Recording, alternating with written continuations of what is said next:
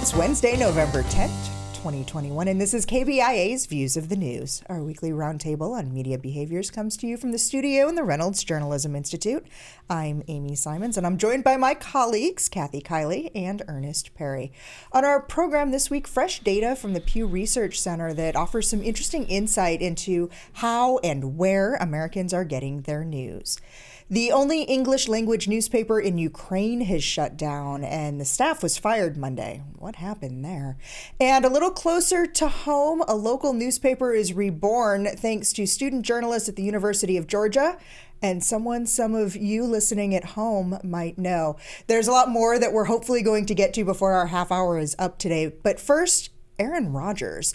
He set out Sunday's game because they're both laughing on either side of me right now, Kathy and Ernest both. He sat out Sunday's game because he has COVID, and now we all know that it's still possible to catch the virus after vaccination.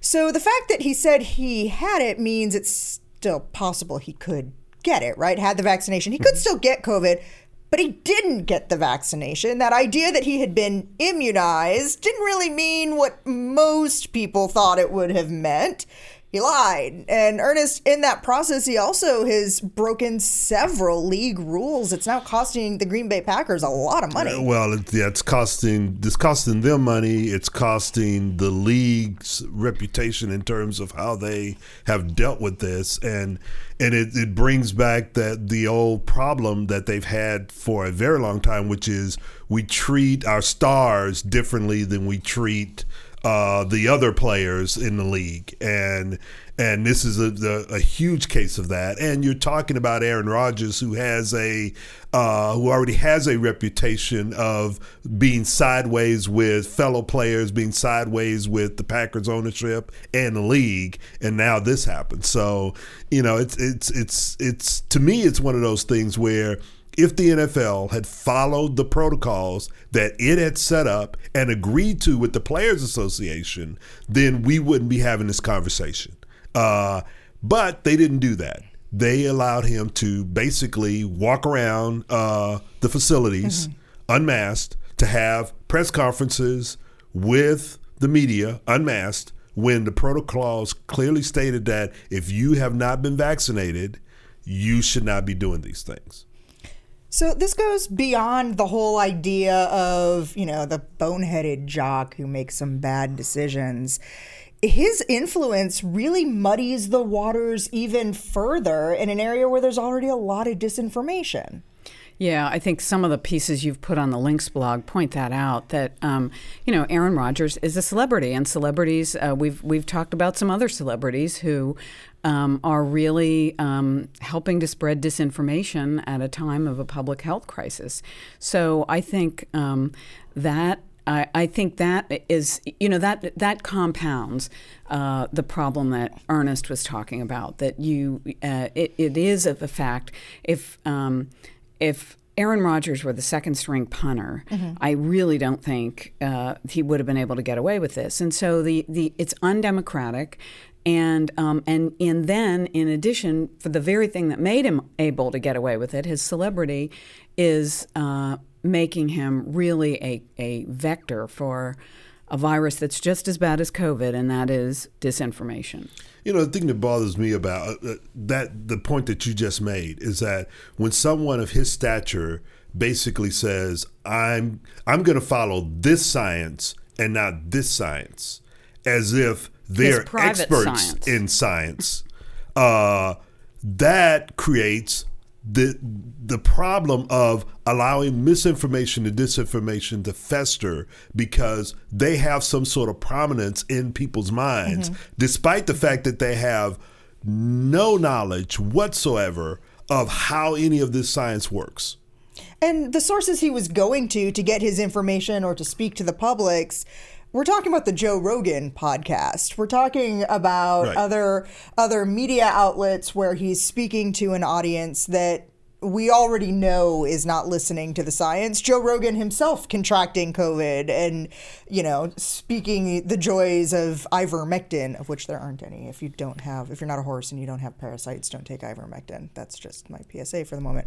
Um, how do journalists go about fact checking it though? We're, we're back at this point and, and should they even need to right? He made these comments about how he was concerned about what the effect would be on his infertility or fertility or infertility. Again, the science is showing that that's not going to be an issue. Journalists are again spinning their wheels, but because of his celebrity having to, to, to correct the misinformation that's out there. I mean, I think at this point, all that journalists can do yeah. is point those, continue to point those things out. We're in, you know, we live in a society, especially a, a, a media society, in which people have the ability to be able to go into their their own media environment echo and echo chambers and stay there mm-hmm. and not really engage with what what is actually fact. Uh, they have their own set of facts. They're going to believe their own set of facts, and that's what they're going to do. What what journalists should be thinking about is there are people who are really truly out there trying to find information about about what's going on so that they can make decisions for them and their families and those are the ones that that that that we're speaking to when we continue to combat this misinformation and disinformation. Yeah, well, all I can say is. Aaron Rodgers' statement on uh, on his medical prowess had landed him on the lead skit of Saturday Night Live, not on the stage of the Nobel Prize recipient. So well, let's keep that in mind. Um, I had used the words boneheaded jock very intentionally a few minutes ago, in part because of one of the pieces that's on our links blog that was written by Kareem Abdul Jabbar, um, really taking shots at him for what he's also done here to the reputation of athletes as well, and the idea that athletes perhaps aren't necessarily seen as smart enough to make good decisions, and he's ruined their reputations as a whole, too. Well, I mean, I think that there's, there's, maybe a little bit of truth to that, but I, you know, I think that in in the in the era of athletes building their own brands, mm-hmm. you have other athletes who are basically coming out and saying, "Wait a minute, that's Aaron Rodgers. That's not me. That's not that's not all of us." And I think that that's what's what's going on right now is that you know they're basically saying, "Look, we're going to put our voices behind the science and and what the facts are, and not go down this path of believing in all of these, you know, basically conspiracy theories or or, or all yeah. the other disinformation. What a journalist could do is ask Aaron Rodgers' teammates and his opponents, all the people he's been breathing on, um, how they feel about it. I mean, I'm sure there are a lot of athletes who are really disturbed about this. The other thing I think that's important to really emphasize here is no matter what Rodgers says he believes, he knew all along he was acting in bad faith mm-hmm. because he lied. You know, he said, I'm immunized, which was a deliberate deception. Right. And then he went, and as you pointed out, Ernest, he flouted all of the NFL rules. If you really believe that the vaccine is bad for you, okay, man up and put the mask on and do what do what the league wants you to do. But instead, he was duplicitous about it, and I think that's a sign of bad faith. And if I were his teammate, who he was breathing on, I'd be furious. I might think about suing. I mean, I think you know one other point to make here is that what is the league going to do?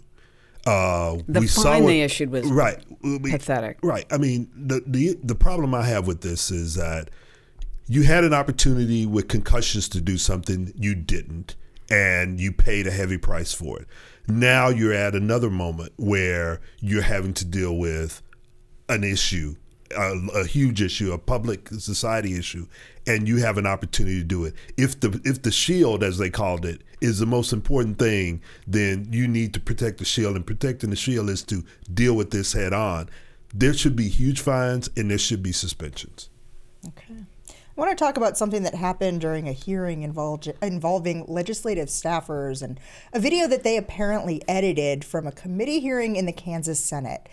There was this hearing of the Special Committee on Government Overreach and the Impact of COVID 19 Mandates. It's a long name for a committee. Uh, it was all over Halloween weekend, and that meeting was recorded and posted on YouTube. Here you're going to hear an excerpt from the meeting, and you're going to first hear the voice of a Lawrence, Kansas man. He's talking specifically about a guy named Sherman Smith. He is the editor of the nonprofit news site, the Kansas Reflector. You're going to notice there's some times when the audio appears to drop out. I'll explain why in a second. That's who we're up against. We're up against a bunch of weaklings, people who are soft. And Sherman Smith. I want to rem- remind everybody that we will be respectful in spite of our passionate views. We will not tolerate that type of language or behavior. So, between that silence and the rebuke from Senator Renee Erickson, there was about 35 seconds of silence. During that time, the speaker went on a profanity laced tirade attacking a journalist, and the legislative aides made an edit to the video, silencing his words before posting the five and a half hour video to YouTube. Now, this one leaves me with all kinds of feelings. I get what the staffers were trying to do, they were trying to protect the journalist who didn't deserve that attack, but they were also altering the video, which is a public record, and that is a problem. Yeah, I mean, if you were going to protect the journalist, take the journalist's name out. You know, so it was kind of a half-baked effort. If but that, even if they take the name out, isn't it just as no? and of, I okay, I agree with you. I mean, I think uh, so. I'm saying I don't think that. My guess is that was not the motive. Okay, uh, but but I do think that when you alter the public record, um, you're going down a slippery slope. Um, and I think there's an easy way to handle that. You can put a trigger warning up there. You can, um, we do this all the time in the news business. This is disturbing. You may not want to listen to it if you've had certain kinds of experience or if you have kids around.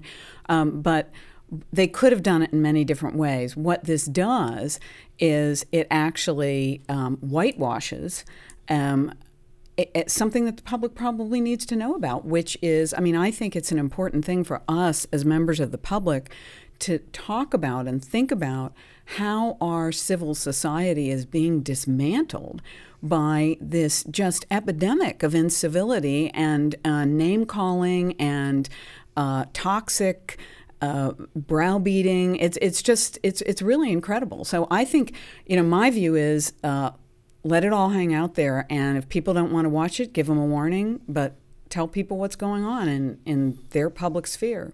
I, I would agree with you. I think it does need to be out there, but you know, the the kind of rhetoric that we're hearing now is is always been out there, and I think to a certain extent, uh, we in the media have uh, sort of been complicit in not exposing the public to a lot of this. So the fact that people can go on YouTube and they can go uh, on on Facebook and, and, and other social media platforms and hear this rhetoric and try hopefully we can provide some context for that so people can see it. I mean, I think that is shining the light on it. Yeah, I think that I think the big thing, and I think this is the thing that we're all talking about, right? Is when we provide context for it, it really asks us to do things we haven't done before. Right. You right. know, like call somebody a liar or call somebody a racist.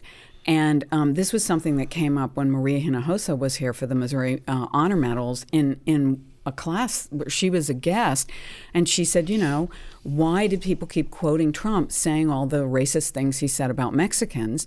And on the one hand, you think, well, the public needs to know that a presidential candidate is saying those kind of things, but w- where she was coming down was saying you need to call it out for what it is. And I think journalists are very unused to doing that, right. but that's what we're having to cope but, with. But the yeah. thing about it, it's out there. Yes, and yes, if I we don't provide the context, Somebody else will. and and put it mm-hmm. into perspective and show that this is just it's happening now, but this has always been going on. Yeah. If we don't do that, then we do a disservice to the to, to the larger audience so that they can truly understand what's going on here. From a freedom of information standpoint, the idea that the legislative aid went and made an edit to what's ultimately a mm-hmm. public record is that problematic to you? I think it's problematic, especially if Because I'm thinking of the what if, right? Yeah. If they did it here, Right. where I else mean, I- might that be happening? You know, I understand why they were doing it. I, I think it was more along the lines of these legislative staffers didn't want that that language out there so that younger audiences who could pull that up on on, on YouTube wouldn't you know and and their parents wouldn't be offended. I, I, that's where I think they were going. And I could be wrong but that's Well, where I think they so I think that is another part of it, right? As we talk about the layers that are involved here, because the Kansas legislature, uh, by putting this on YouTube, um, they're taking this public record that is also now subject to a private company's terms of use and service. And the idea of the profanity, or perhaps somebody who's testifying in this hearing as is their right as a US citizen could be spreading again mis or disinformation talking about covid that could be seen as again a violation of what YouTube is trying to do to avoid the spread of that information it puts the government agency that's trying to make further public this record puts them in a position of having to edit themselves to adhere to YouTube's public That's true. policies That's true. A- And I also kind of wonder if that's kind of a situation where our government agencies need to be thinking about how they serve their own.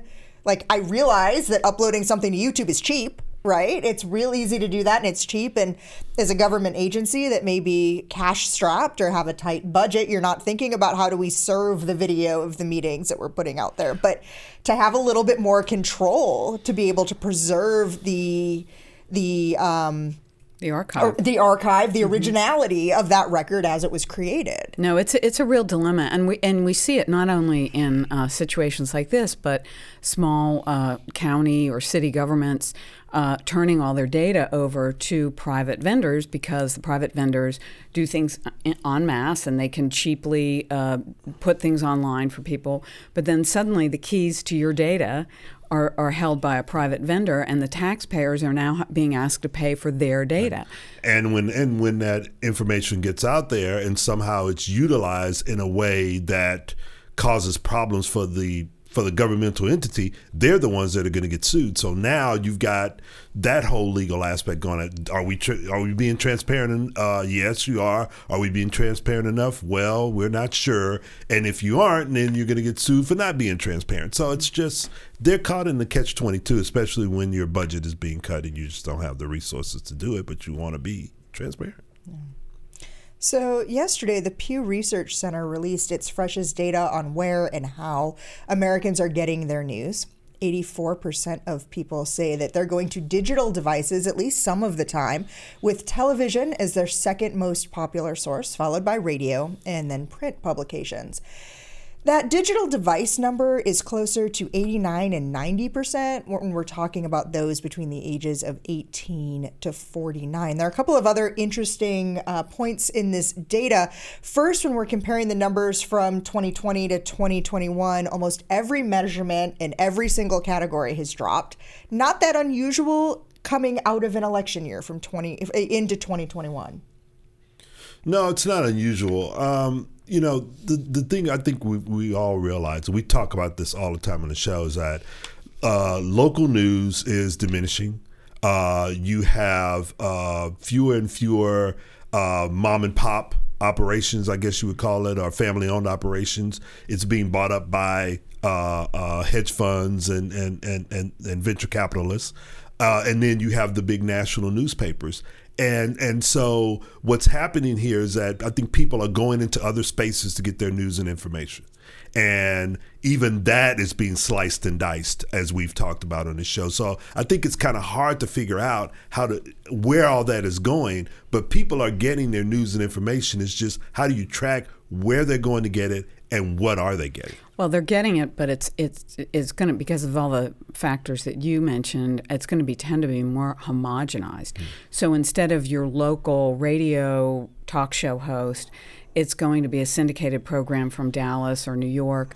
And the problem is, if something big happens in your community, like a tornado or a flood, uh, that person in Dallas or New York isn't going to tell you which roads are blocked. Mm-hmm. So, I, I do think people are going to start to see the um, the value of local news, and I think the the question is, can local news organizations, which are very strapped, to, eh, start to move into those channels that younger people, which is where younger people really want to get their news, and that's going to be the real challenge. I mean, one of the interesting things that's happened here uh, in Missouri is Gannett, which had been buying up and buying up all these uh, publications, recently offloaded some right. of their smaller papers back to local ownership. So I'm going to be really interested to see what happens there and how these younger, newer owners who are really invested in their communities um, are able to build audience and, and what tools do they use to do that?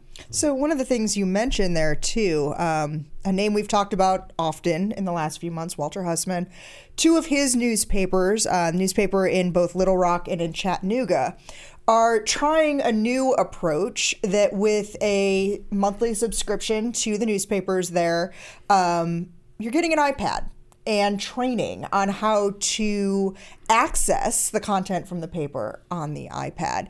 Taking what we're seeing here about trends in who is using digital devices versus picking up the print paper, providing that that technology and the training and how to use it seems like an innovative approach.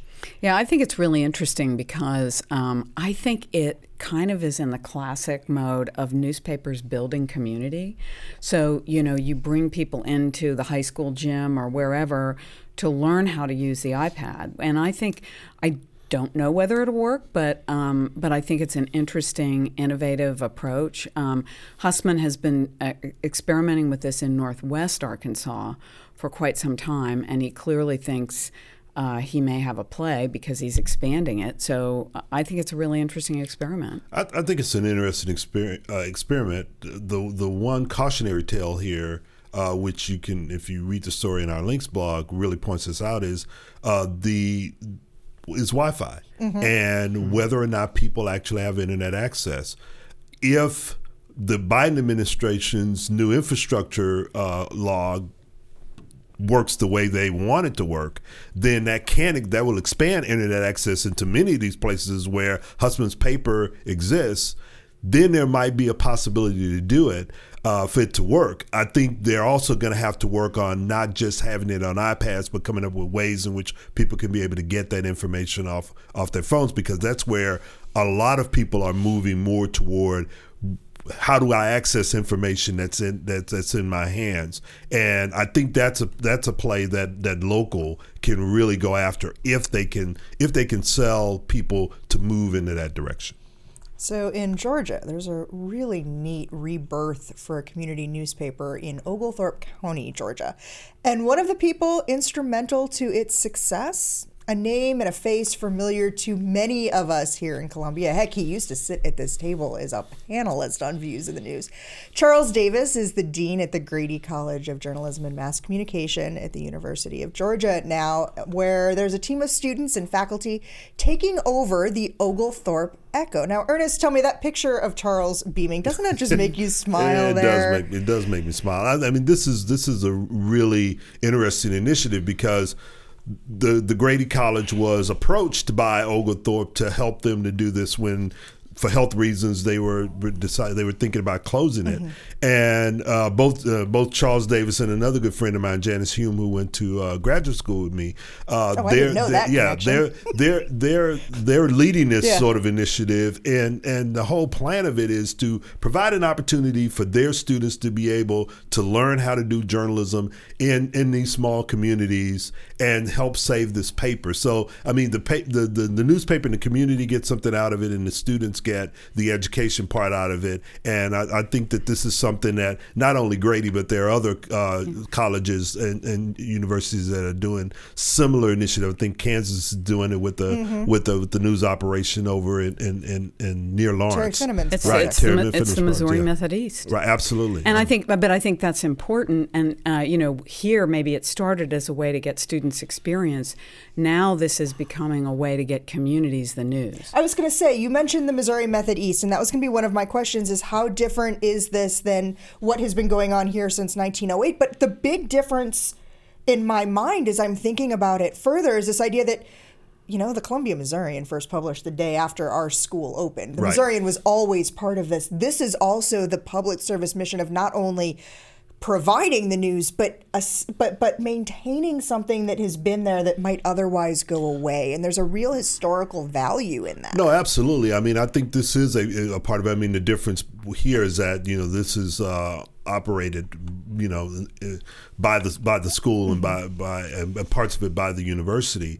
Uh, Whereas there, the that community, the people in that community reached out to them, and they're working together. Grady is handling the editorial, the family and others are handling the the the operations and and the advertising and that part of it. So so I think that that's really important. But it, oh, to go back to a point you were getting at, Kathy, this might be an opportunity to deal with the news desert situation mm-hmm. that is huge in many parts of the country to be able to utilize uh, journalism programs that are already established and to go possibly go into those news deserts and provide new, news and information on a local level that they otherwise would not get. Yeah, the students get the experience, the communities get the benefit of the news, and I think it's a great it's a great model, and it's a model whose time has come. Yeah. So before we go, I do want to talk about another newspaper that shut down this week, the Kiev Post, at least closed, according to its website, closed temporarily. Uh, but there seems to be a lot more going on here, Kathy, than just a shutdown for the time being. Yeah, that it looks like an old-fashioned uh, Soviet-style purge. Uh, so the editor of that paper, who is a Missouri honor medalist, uh, is suddenly gone uh, and uh, disappeared. Not really. I mean, I, I think he's still around, but certainly disappeared from the newspaper. And um, As did the rest of the staff. Yeah, they and were this- all summarily fired overnight Yeah. Monday. This looks like classic cronyism, which is really sad. It, it, I think it's happening a lot in the former Soviet republics where you have uh, strongmen who take over the government, their buddies become the publishers of the paper, and suddenly uh, there are a number of these. Uh, papers across that region that started out really independent, feisty, a lot of hope after the fall of the Soviet Union, and now gradually um, the forces of corruption really are taking over, and they don't want these newspapers. They don't want real reporters there because when you have real reporters, they they expose corruption, and uh, and I think that's what's going on here. I mean, I, and I think you're you're definitely seeing it in the in the old the, the old Soviet Union, but I think you're seeing it in other places around the world as well. When you have corruption and you have strongmen and you have military takeovers, uh, one of the first things they go after is is the is the news media. They go after journalists because they don't want what they're doing to be exposed to others around, not only within within their own country, but they don't want it to be uh, be to be known. Uh, nationally, I mean internationally. I'm sorry, and and so they have to go in there and they basically sort of take it over, but then they put their people in and they're still producing news, but all of a sudden the news changes. It's the official Right. network. Yes, yes, so I yes. think, I mean, we had a great example of that, uh, I think, two uh, True False film festivals ago, where this terrific documentary about um, a horrible scandal that killed a lot of people um, in uh, Romania, and it was exposed by a sports writer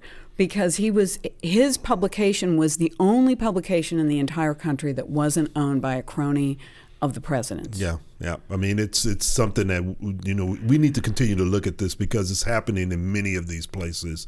And what is the news that's going to be coming out of there? It's going to be a lot of underground news. And and what that does is it undermines democracy. I mean, again, like we've talked about this before, but after the fall of the Berlin Wall, look where we are 30 years later. Democracy is at risk. Yeah. That music means we're pretty much out of time for this week. Thank you for spending the last half hour with us. You can read more about each of these topics on our links blog. That's under both the programs and podcast tabs at kbia.org. We're also available wherever you get your podcast downloads, including iTunes, Spotify, and Stitcher. Like us on Facebook or follow us on Twitter. Our handle there is at Views on KBIA. These are all great ways to watch and listen to our program again, leave comments, questions, and see what we'll be talking about next week. Our thanks to RJI's Travis McMillan for directing today's show and Aaron Hay for handling the audio. Tim Pilcher composed our theme music. I'm Amy Simons. We'll see you again next week when we're back with more Views of the News.